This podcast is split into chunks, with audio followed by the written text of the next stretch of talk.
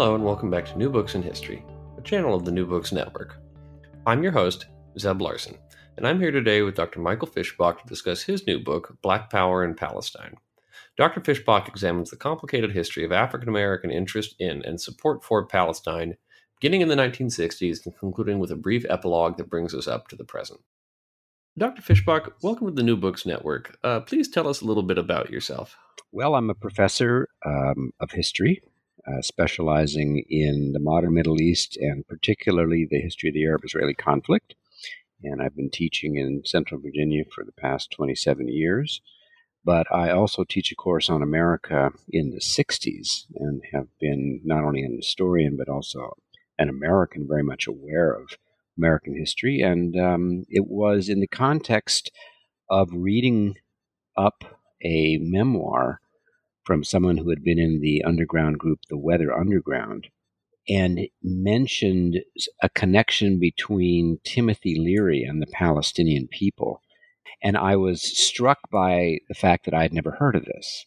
And then I came across a reference to Malcolm X having gone to Gaza, and I had never heard of that. And that's what prompted me on this journey, which has taken me deep into American history. And that is to look at the ways that the question of Israel Palestine really was an animating factor uh, among Black Americans in the 60s and 70s. So that's really a little bit of, about me and how I came about this project. What did the research process for this look like? Well, as a trained historian, of course, I'm predisposed to going into not only deep research, but particularly primary sources. So I dug into both published, and I mean published as in online or in microfilm form, published primary sources from various groups, from the Black Panther Party to the Student Nonviolent Coordinating Committee to the NAACP. I also traveled, I think it was 12 different states. I went to university archives, collections, private archives looking uh, anytime I found a person or a group, I would go online to see if there were papers that had been uh, delivered, you know, archived at a university or otherwise. So I studied primary source documents to read in their own words what these people and these groups had been saying. I backed that up with, of course, the requisite examination of secondary source materials but complemented that with a good number of interviews with people who actually were there. And despite the pitfalls inherent in a historian using oral history sources, I found that those complemented the written record a great deal and proved to be very, very useful. So, taking this together with a project that also looked at how white leftists in the 60s and 70s looked at the Arab Israeli conflict. Together, this process took me over 10 years worth of, of research and writing and travel. I even went overseas. I sent people interview questions via via snail mail to people who were in prison. I interviewed people in uh, former airline hijackers in Arabic. I emailed people questions. I met people it was really a, a, lively and very informative process, just the whole history of how I researched this. I want to return. Uh, you mentioned you have a project in the wings dealing with white leftists, but first, let, let's work through this book. I want to start with your first chapter, which is it starts with Malcolm X, and this was an interesting one to me because X's um, international activism always seems to focus on African decolonization. Understandably, his, his, lifetime intersects with this incredibly heated period in African decolonization, but he also spends time in Palestine, which you focus on. What do you tease out here?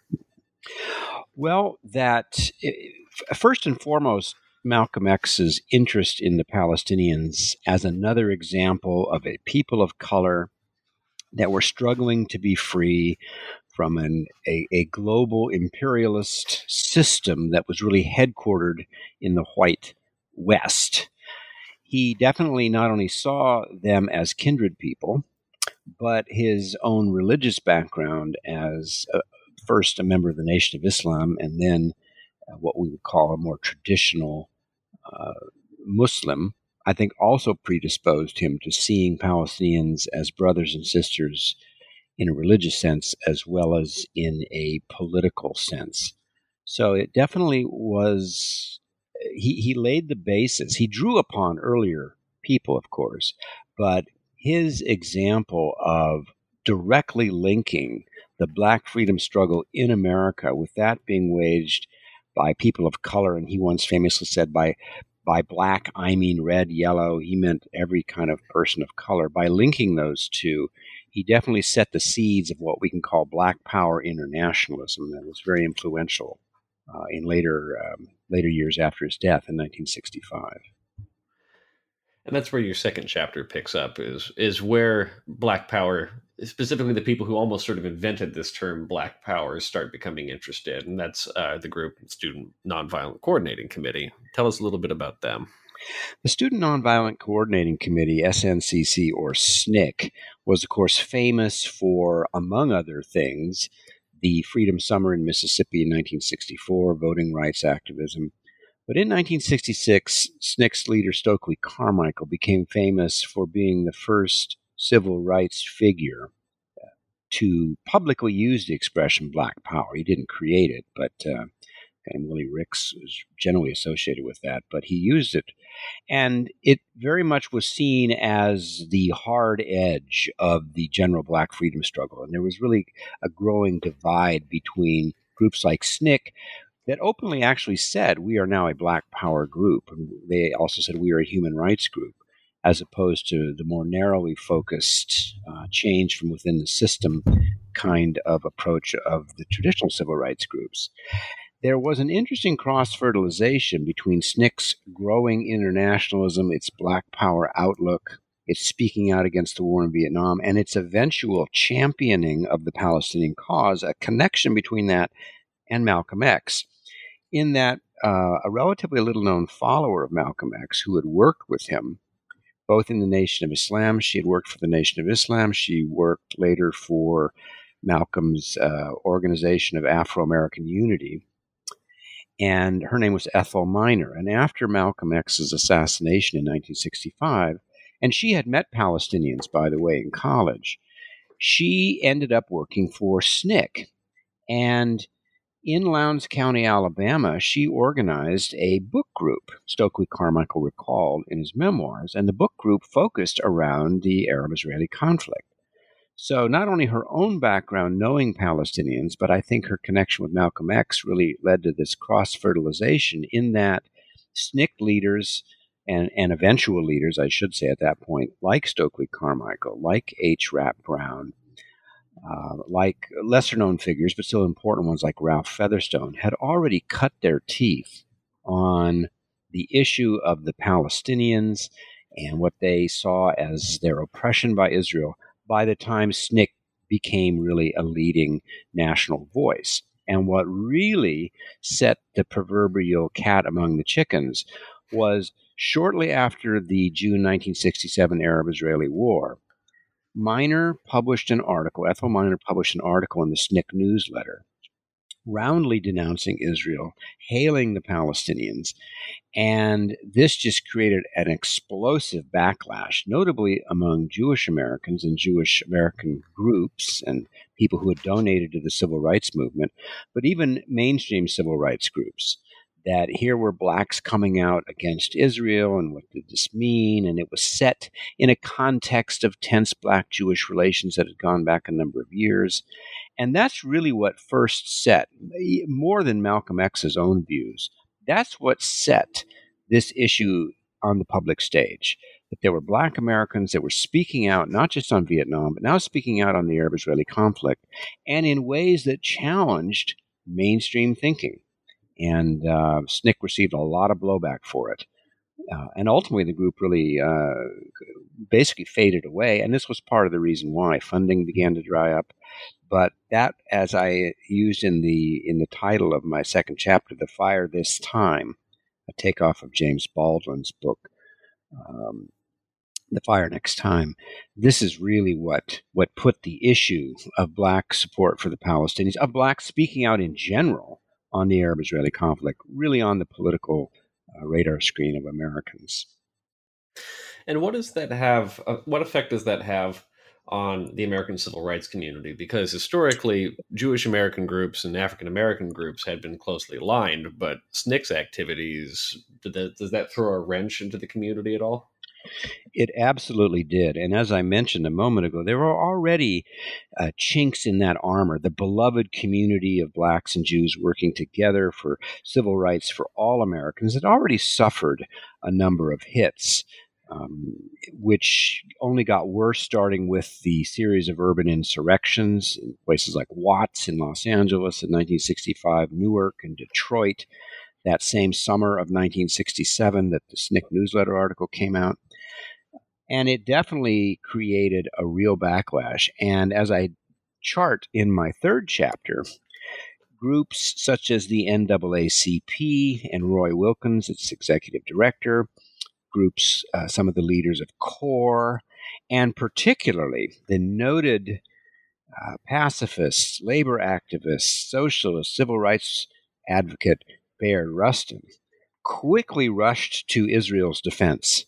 And you see in some of the documents, particularly the internal documents that Rustin was writing to his own friends, that it was a very deliberate attempt, not only because they really believed in Israel as a bastion of progress in the Middle East, fighting a group of you know fanatical Arabs, but quite frankly to repair the damage that groups like SNCC had done to show American Jewish allies of these traditional civil rights groups that not all blacks were supporting the Arabs. Because people started, um, you know, donations dried up people started writing to the NAACP, I'm not giving any more money. And I saw documents where Roy Wilkins was writing back, hey, we're not the ones that said this. That was SNCC. And so it really created um, an ideological and even practical problem for the mainstream civil rights groups beyond their own ideological predisposition toward Israel and sort of, but this idea of working within the system,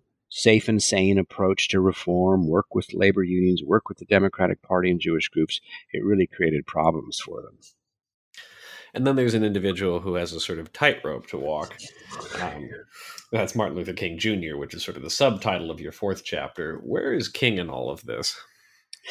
King's role is both complicated and nuanced, and on the other hand, I think grossly misunderstood today. There's been a general feeling over the decades that King was solidly in support of Israel, as were other mainstream civil rights groups, that his own working with uh, Jews, Jewish Americans, Jewish organizations, uh, theologians, um, uh, people like Joachim Prinz, uh, really guided his thinking in this. It's actually more complicated.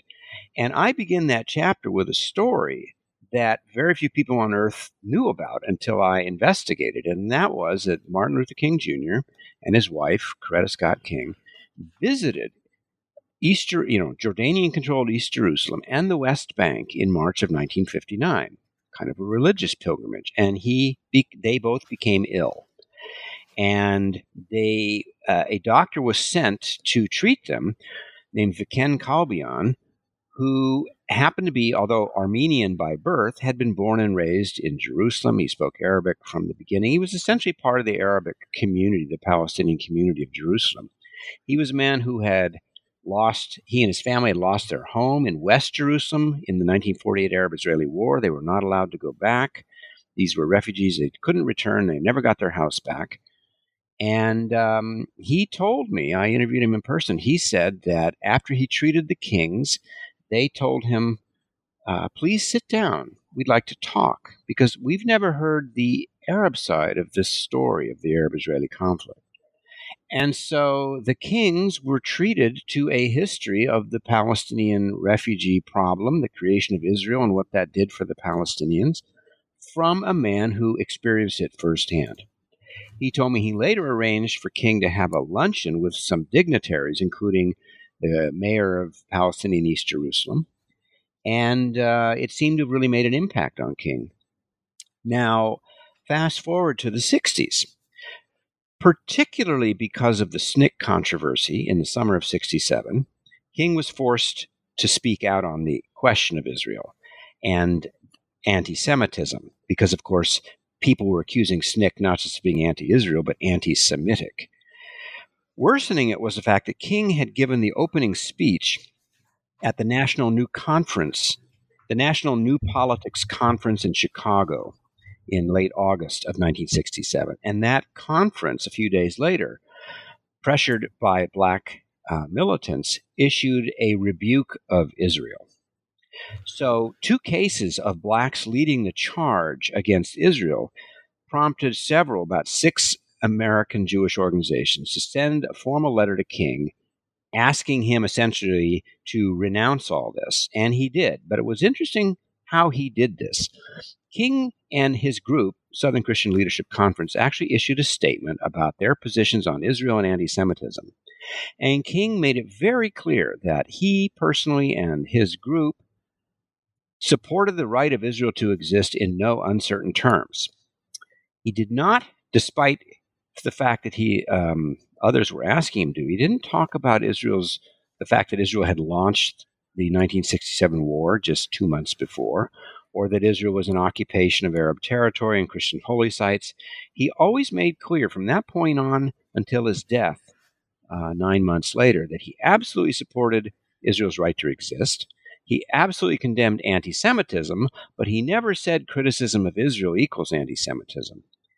Um, in fact, later on in, li- in, in um, the past 20 years, a book was published that contained an uh, an article that King had supposedly written called Letter to an Anti Zionist Friend, in which he did equate anti Israelism with anti Semitism. And it was determined about 10 years ago that that letter is a hoax. Nobody quite knows where it came from, but people would cite it, even reprint it. And it turns out if you actually go back to the archival record, there was no such article. So partisans, notably of Israel, have tried to claim King as as saying he, you know, was pro-Israeli because he absolutely supported the right of Israel to exist, which he did.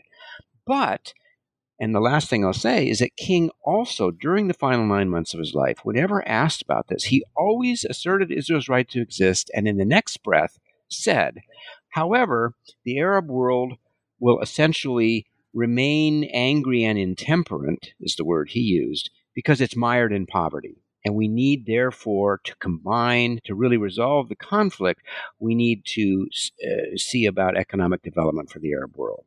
King never publicly acknowledged the political basis for Palestinian grievances, but he did always pair his support for Israel's right to exist, not necessarily its policies, he did always pair that with a statement that we have to turn our attention, just like we have to turn, because you see, he he was not only talking about Palestinians, he was also talking about Black Americans. You know, were, the cities were exploding in the summer of '67.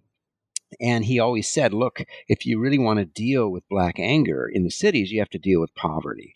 So he was really taking that same approach to the Palestinians.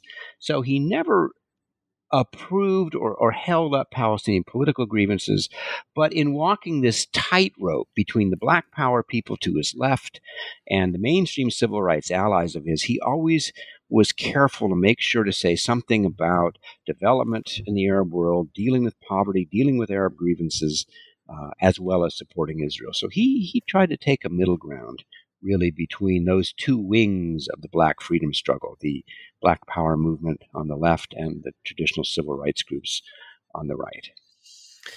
And then in your fifth chapter, which having navigated sort of these different political wings of the black freedom struggle, you then take a sort of cultural turn um, to the black arts movement. Tell us a little bit about that, this sort of disparate group of individuals and how they're looking at Palestine.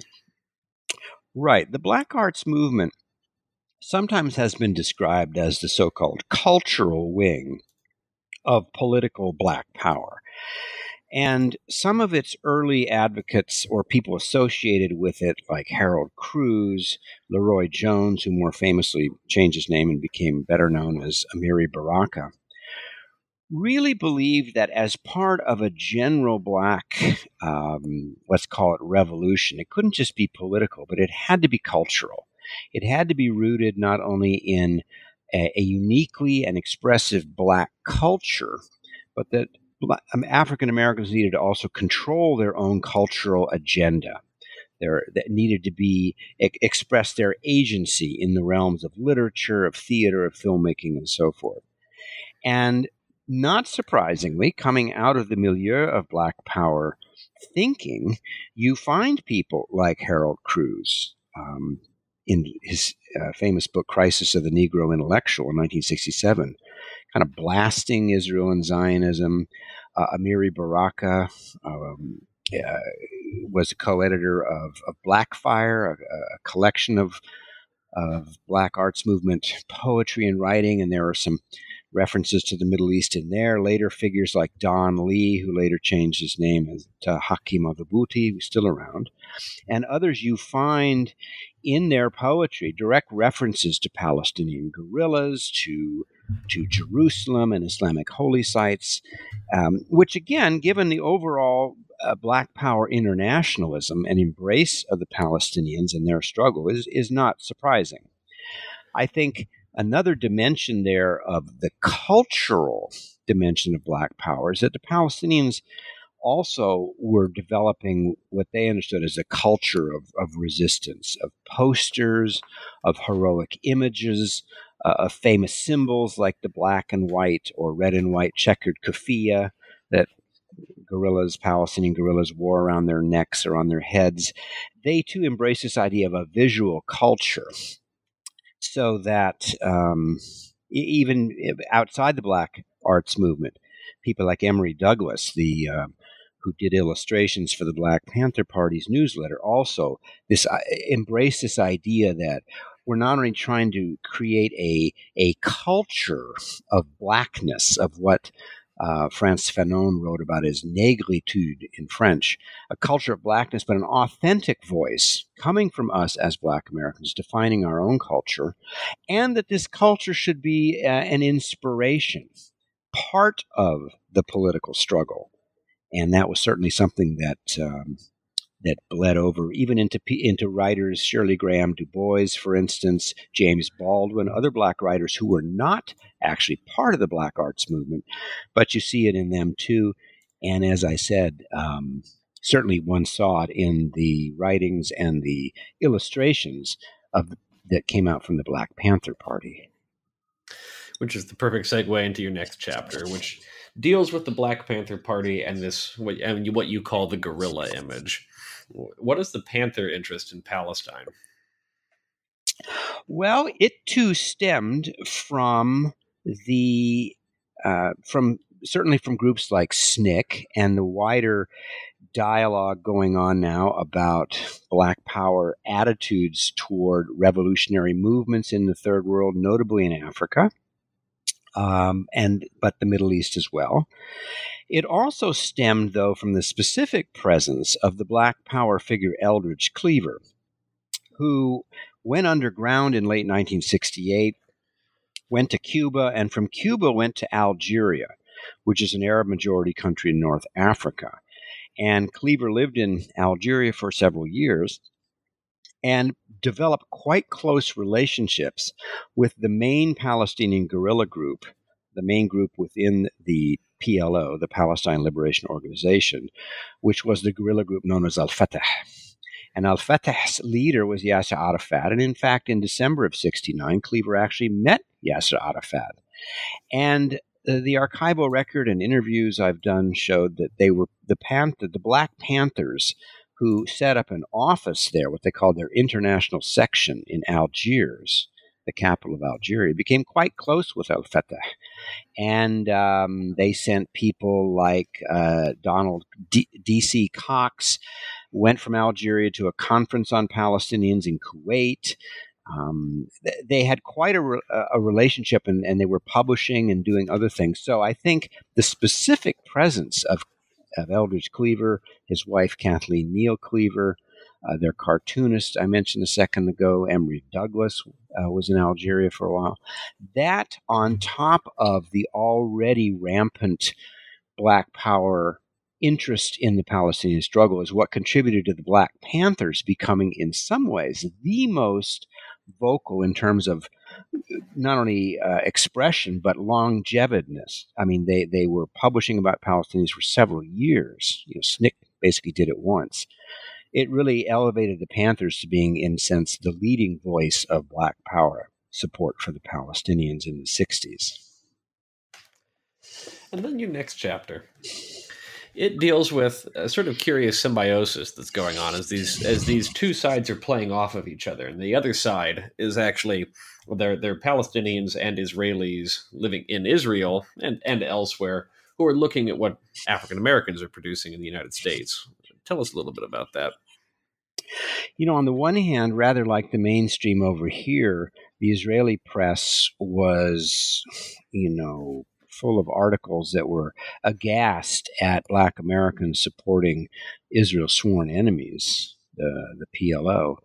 But at the same time, the Black Panthers' attitude, their rhetoric, their discourse, and their ideology of, of the oppressed rising up appealed to one particular segment of Israeli Jewish society, uh, which, unlike the United States, if black Americans were the minority, there was actually a slight majority of Israelis in the early 70s were members of what today Israelis call the Mizrahi community or often you hear the term the Sephardic community. That is, Jews who had come to Israel, or their parents and grandparents had come to Israel from Middle Eastern and North African countries.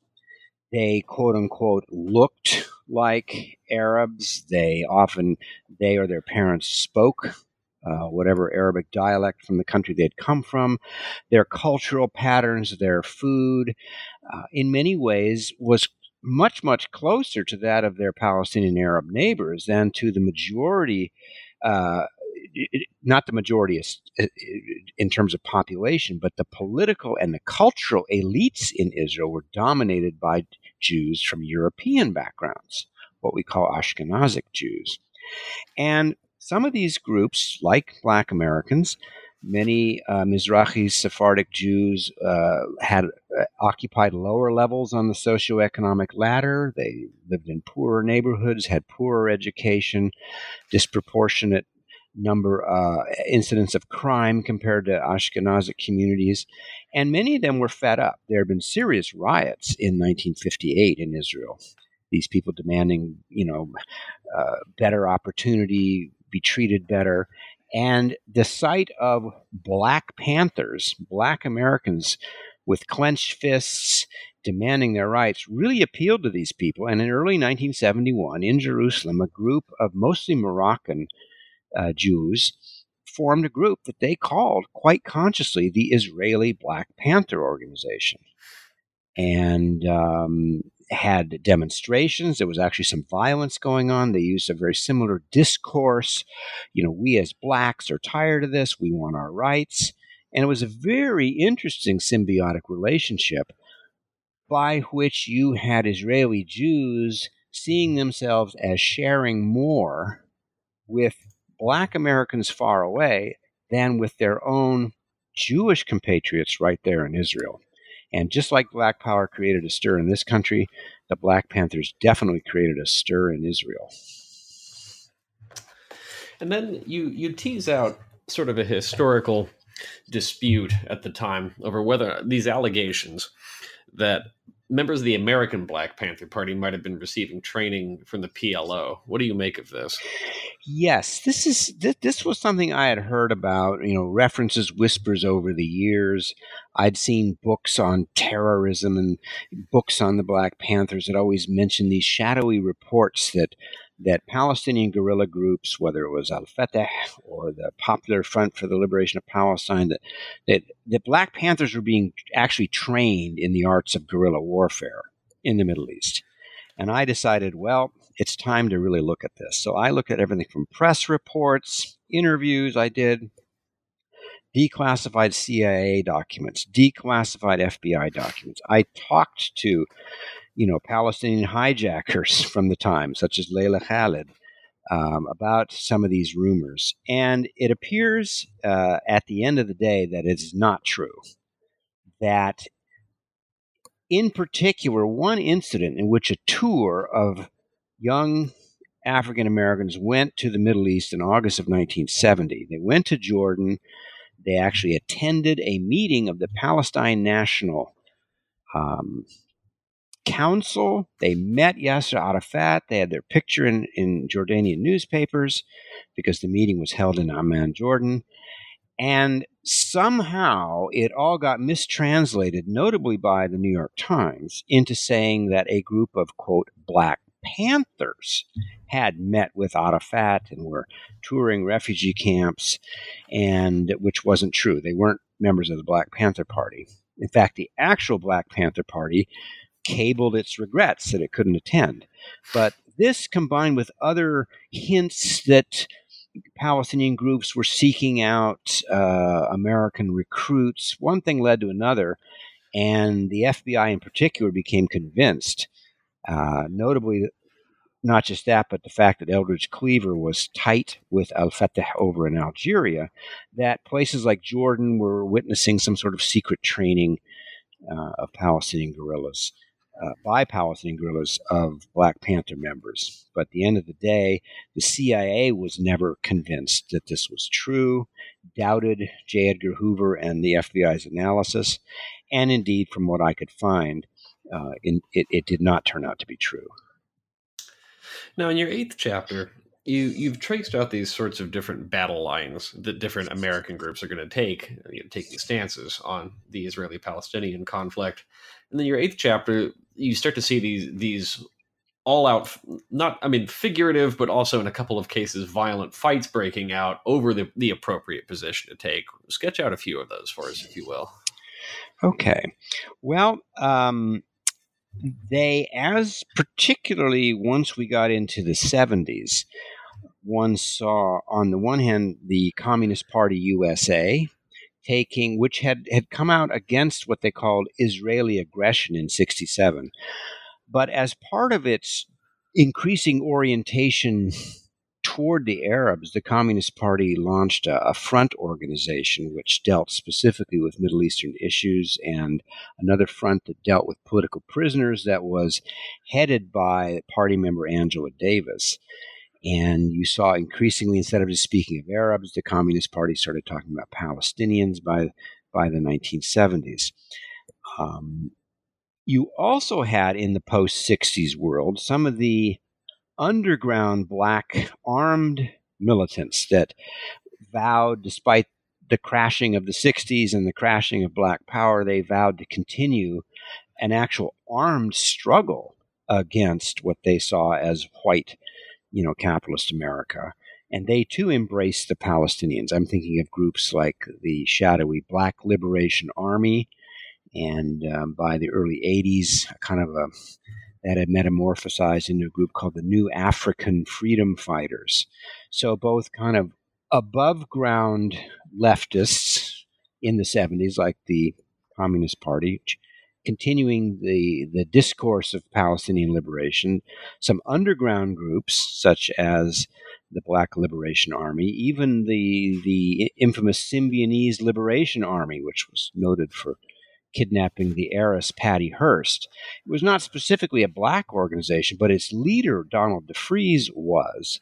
And the SLA itself had been well versed in Palestinian history and the Palestinian guerrilla groups uh, kind of continuing these underground groups, uh, continuing their support for Palestinians on the other hand. And then, rather in um, further, much, much further to the right, one saw that as the 70s progressed, that the black mainstream began slowly becoming ever more tepidly critical of Israel, supporting of Palestinian human rights, if not always directly supporting Palestinian national rights. A good example of this was the uh, Black the Congressional Black Caucus, which, uh, including people like um, like Shirley Chisholm, the first black person and certainly the first black woman to run for president in 1972 on a major party ticket. And her second ever press release, Shirley Chisholm spoke to the Palestinian refugee problem. She uh, linked it to the poverty in black communities with the poverty in, in, in, in the refugee camps in the Middle East. So, sh- slowly but surely, the Congressional Black Caucus began adopting more and more, again, not necessarily openly pro Palestinian national positions, but uh, sympathy with the human dimension of the Palestinian refugee problem. Um, groups like Trans Africa, uh, black religious organizations like the National Black Pan- uh, Pastors Conference, um, issuing statements concerned about Palestinian rights. So the 70s was an interesting time when some on the black left continued, above ground and underground, this discourse of liberation, but that the black mainstream was also shifting its views toward the Middle East and toward particularly Palestinian human rights. So that was a very interesting period, as I said, where what started as black power rhetoric started entering, in fact, into the black mainstream. And then in the, in the subsequent chapter, it continues into the 70s, and you look in particular at two figures, one of whom we've we've mentioned earlier, and that's Bayard Rustin. And then the other figure is Andrew Young. Before we dive into it, who was Andrew Young for our listeners? Andrew Young was, uh, as a young man, the executive director of, of Martin Luther King's group, the Southern Christian Leadership Conference. After King's death, he later uh, became elected as a representative in, in Congress. And in 1977, President Jimmy Carter, the new Carter administration, appointed Andy Young, who was from Atlanta. He's from Georgia, like Jimmy Carter was. Carter appointed him to be the first ever black man, black person, to sit at the seat of U.S. ambassador to the United Nations. So he was the highest ranking African American in the Carter administration and the first black to occupy that important position, America's official representative at the UN. And uh, go ahead. Well, what transpired was in 1975, uh, the Ford administration, the United States, thanks to Henry Kissinger, promised the government of Israel that the United States would never talk on any level to the PLO unless it did X, Y, and Z. And in 1979, Andrew Young was not only the our ambassador to the UN, but he, in the summer July of 79, also occupied the seat of president of the UN Security Council, which is a rotating position. So he was president of the Security Council. And the Kuwaitis were going to present a motion to have the UN support the establishment of a Palestinian state. The Carter administration didn't want this to happen. They asked Young to exert every effort to make sure this never got placed before the UN. And to do that, Young sent out his feelers. The Kuwaitis and other Arabs said, okay, we'll shelve this idea, but you have to get the PLO's permission to do it. And so Young decided secretly to meet with the PLO's representative to the UN, a man named Zahdi Labib Terzi, secretly meet him, prearranged thing. They met at a party. And um, Terzi agreed to this. The Kuwaitis pulled the resolution, and Young thought he had served American diplomatic interests. But it was apparently Israeli intelligence that found out about the meeting. It was leaked. Young was asked about it publicly. The State Department was asked. He kind of brushed it off. And then apparent, and then a, a huge brouhaha emerged, and Carter uh, fired him uh, about uh, the second or third day after this thing went public. And that was that set off a whole firestorm, which, um, ironically, 39 years later, we see a similar kind of brouhaha going on over the recent firing by CNN of the Temple University scholar Mark Lamont Hill, who also made some comments that were understood as as crossing a red line of being not only anti-Israel but anti-Semitic, and uh, he too was quickly sacked from his not from his teaching position, but his his paid position as a commentator on CNN. So echoes of the same kind of thing: high-profile black people speaking in ways that are understood to be uh, somehow associated with Palestinians, the PLO, destruction of Israel, what have you, and very quickly being forced to resign. So it's kind of ironic. All these decades later, we see echoes of, of that whole issue, the, the Andrew Young affair. And then the other side of this chapter is Bayard Rustin, who's sort of fighting, trying to fight this last ditch sort of rear guard effort to to shore up public opinion for Israel. Tell us a little bit about that. I think the way you characterize it is very good. Rustin, Rustin has been the source in recent years. The last five years, there's been a lot of interest in him. Books, a movie came out about him. He is he helped form the civil rights group CORE in 1942.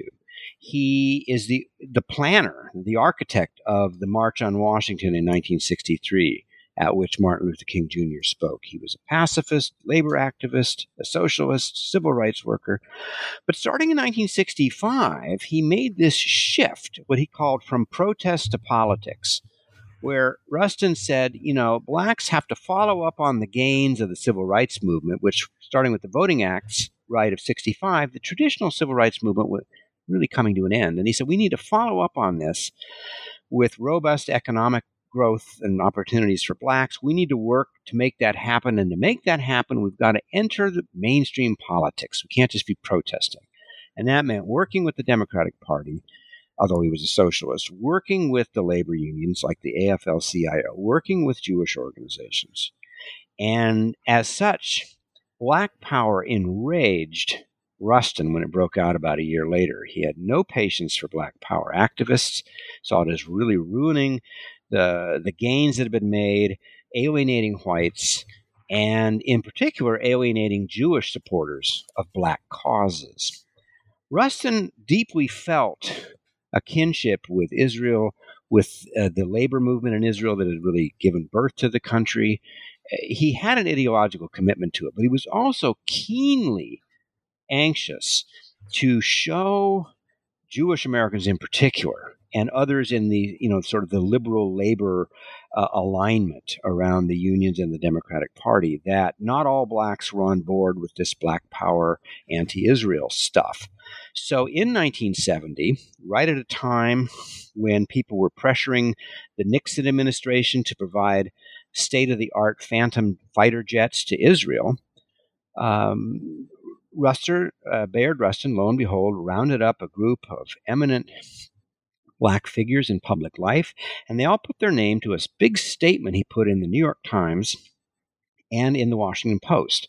Black Americans in support of Israel and this, that, and the other thing. And then at the very end, and oh, by the way, we support the call to send jet fighters to Israel. And this infuri- the last part really infuriated not only black power activists who in general reacted very badly. They called him an Uncle Tom, on his knees begging, you know, the white man, Jewish white men in particular, to please support them.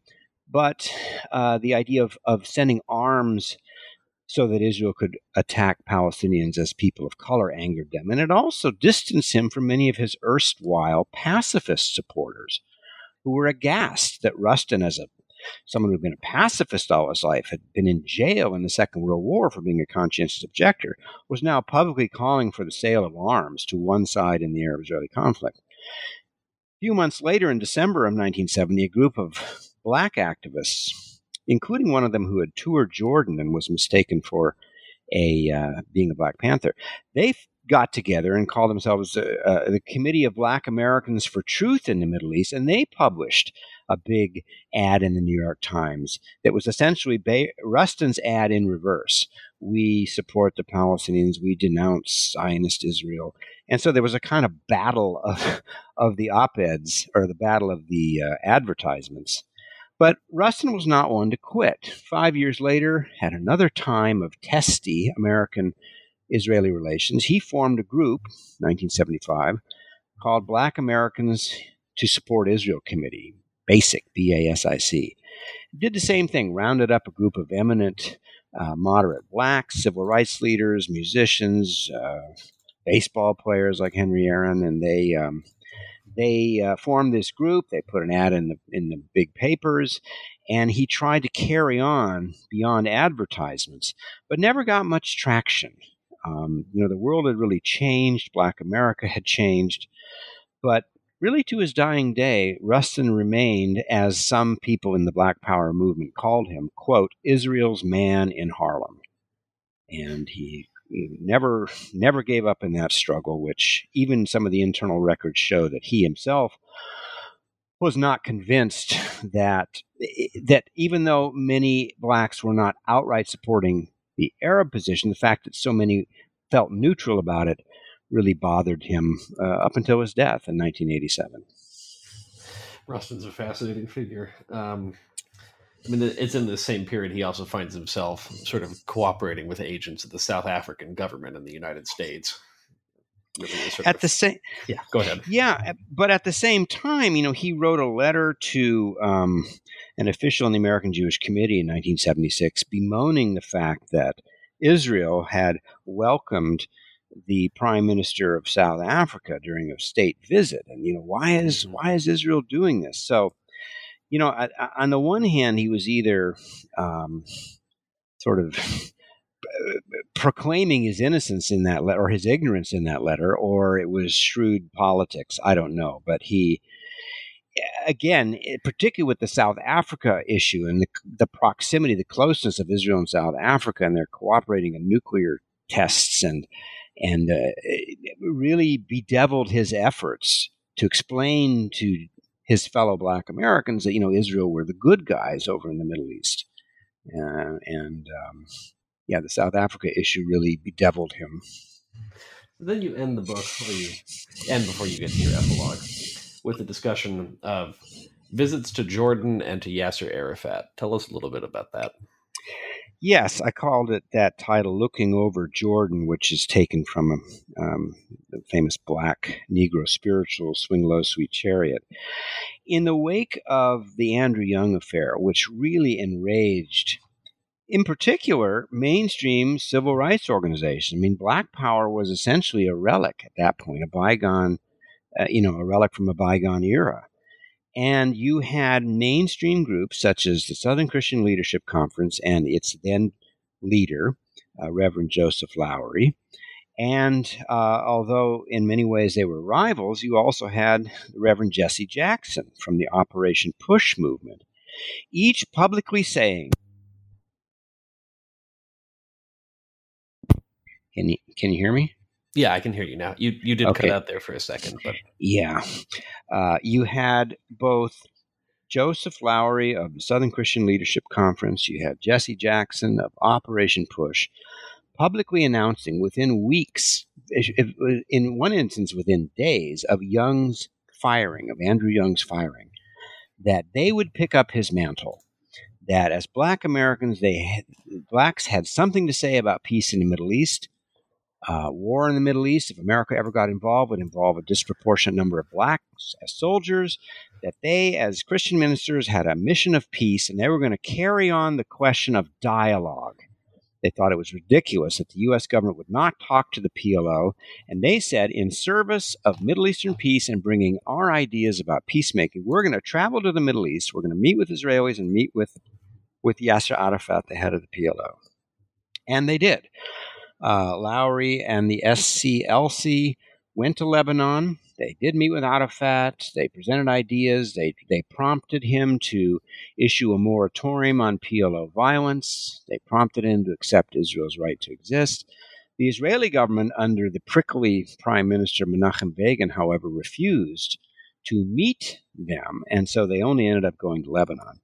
Jesse Jackson went a month later to the Middle East. He too met Arafat, but his visit encompassed neighboring Arab uh, Arab states as well. He, he he met with Syrian President Hafez al-Assad. He met with Jordanian officials. He met with the Egyptian President Anwar Sadat. And um, again, both of them saying that you know we have a message of peace and reconciliation, and we're willing to meet both sides in service of this mission, which is not only uh, good for America, it's good for the Middle East, it's good for Black Americans, and again, it's a way of showing, and this is actually a very Black Power thing coming out here among ma- mainstream Black groups, that Blacks have as much a right to speak to the great issues of the day as any other ethnic group in America.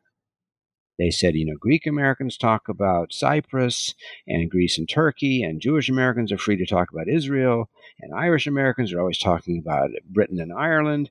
Uh, you know, blacks have a seat at the foreign policy table too. We're not going to sit in the back of that bus anymore. We have a right to speak out. We have a right to talk to whom we want, and we're not going to be silenced by anybody. Again, they were this whole this series of trips to the Middle East came in the wake of Andrew Young being fired. So there was a real edge to those trips, and um, and it made for some some fascinating research. So you conclude by by saying this rep- really represented the normalization of African American interest in Palestine.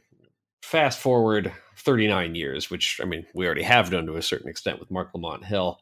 Where do we see this today? Well, I ended in in my in my epilogue by saying that um, quite recently, in 2013, some uh, a black student from Stanford University went to the West Bank and saw the huge wall that uh, Israeli occupation forces have, have built to surround the Palestinian communities of the West Bank and keep them away from Israelis, he saw painted on this wall a tribute to Trayvon Martin, the black youth who was killed uh, in Sanford, Florida. Um, uh, and then later, starting in 2014, the disturbances in Ferguson, Missouri, and black protesters there who were dealing with the police, dealing with police tear gas, started receiving tweets from West Bank Palestinians advising them on how to deal with the effects of tear gas and how you know you deal with security forces because they dealt with Israeli security forces every day. And it really represented this growing interconnectedness between Palestinian young peoples protesting against the Israeli occupation in the West Bank and black people, young blacks in the streets, whether it was Baltimore, Charlotte, North Carolina, Ferguson, New Jersey, who were dealing with security forces. And in each case, the protesters felt in Palestinian territory and here in the United States that it wasn't just a question of protesters, it was a question of, of ethnic identity, of us as blacks. And that's the whole reason we're being shot. Uh, it's us as Palestinians. That's the whole reason we're being shot. And one of those students um, ended up co writing what was called the the in 2015 the Black Solidarity Statement in support of Palestine or in solidarity with Palestine. And it was signed in 2015 by over 1,100 Black Americans, including prominent ones like Cornel West and Angela Davis. Uh, signed by groups like the Dream Defenders.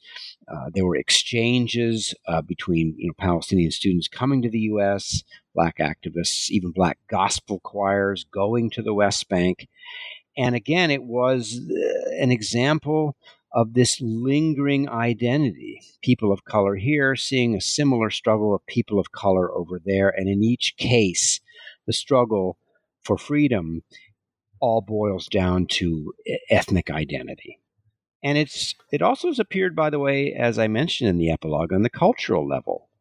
Uh, there have been not just political activists, but even, for instance, um, rap musicians who have spoken of um, the Palestinians, um, Jasiri X, Boots Riley, um, Talib Kweli, Mos Def, and others that have uh, seen themselves and the way they are uh, ethnically profiled as very similar to what Palestinians have experienced. So, this idea of Palestine as a brother sister people or country of color, something with which we, as you know, the African American community, um, I don't say we as in I myself personally, but that the black community identifies with that, is still very much alive 50 years after the events that I, I wrote about in my book. And then I just wanted to conclude with one last question, which is about your next work, which you've alluded to a little bit, but tell us a little bit about that. Yes, uh, my research, uh, you know, do it all at once kind of a philosophy, also was exploring how wider left wing or left leaning organizations and people were impacted and involved with the Arab Israeli drama uh, contrary again to kind of the great myth of the 60s that we get, which was that uh, movements for change, whether from um, African Americans or white Americans, the movements for change were, you know, focused in kind of steely determination on ending the war in Vietnam and improving the situation of American blacks. And that was certainly true. But my research showed that within uh, the white left, as well as among African Americans seeking change, that this question of how do we deal with Israel proved quite significant. And um, for example, that uh, gr- groups, the Communist Party USA, actually had this very deep kind of a civil war going on about how do we approach Israel and the question of who started the war in 67 and so forth. Uh, the Yippies uh, had strong pro Palestinian feelings. The student group SDS, uh, its leadership did as well. And I chart other organizations beyond uh, the new left and the old left. I talk about the peace movement and how paralyzed it seemed to be about how do we approach that war over there in the Middle East compared to the war in Vietnam. Even the women's movement, same thing. Um, and one of the reasons why was the disproportionately large number of Jewish activists within these various groups for whom the question of Israel was in many ways automatically tied up with complicated feelings of identity and background and and so what I call Israel exceptionalism. Uh, you know, denounce war, denounce imperialism, support liberation here, here, here, here. But when it comes to Israel, that question of Israel, do we include Israel as one more pro American ally occupying foreign peoples? Or do we make an exception for Israel because, well, you know, they're the good guys? Um, really ripped, in some ways, ripped apart and contributed to the demise of the left um, because of this inability to come to some kind of unified position. So that's going to be the next book, and uh, it has been um, just last week accepted by the same publisher, Stanford University Press. So hopefully that'll be out in about 14 months. Congratulations. I'll look forward to reading volume two when it's out. Yes, it is a standalone book. Uh, it tentatively will be called something like Palestine uh, and the 60s, uh, the American left and Israel exceptionalism, um, but that could change. But it, it is a standalone book, but it definitely is part of the same deep research project, and I'm um, very excited to have it coming out. Fantastic. Thank you for taking the time to talk to us today. Sure, Zeb, and I'm glad things finally worked out here. Yeah, we went through it trying to get this interview up, so good to have that great. done. All right, great. Well, all the best to you. Thanks for listening to New Books in History, a podcast channel on the New Books Network.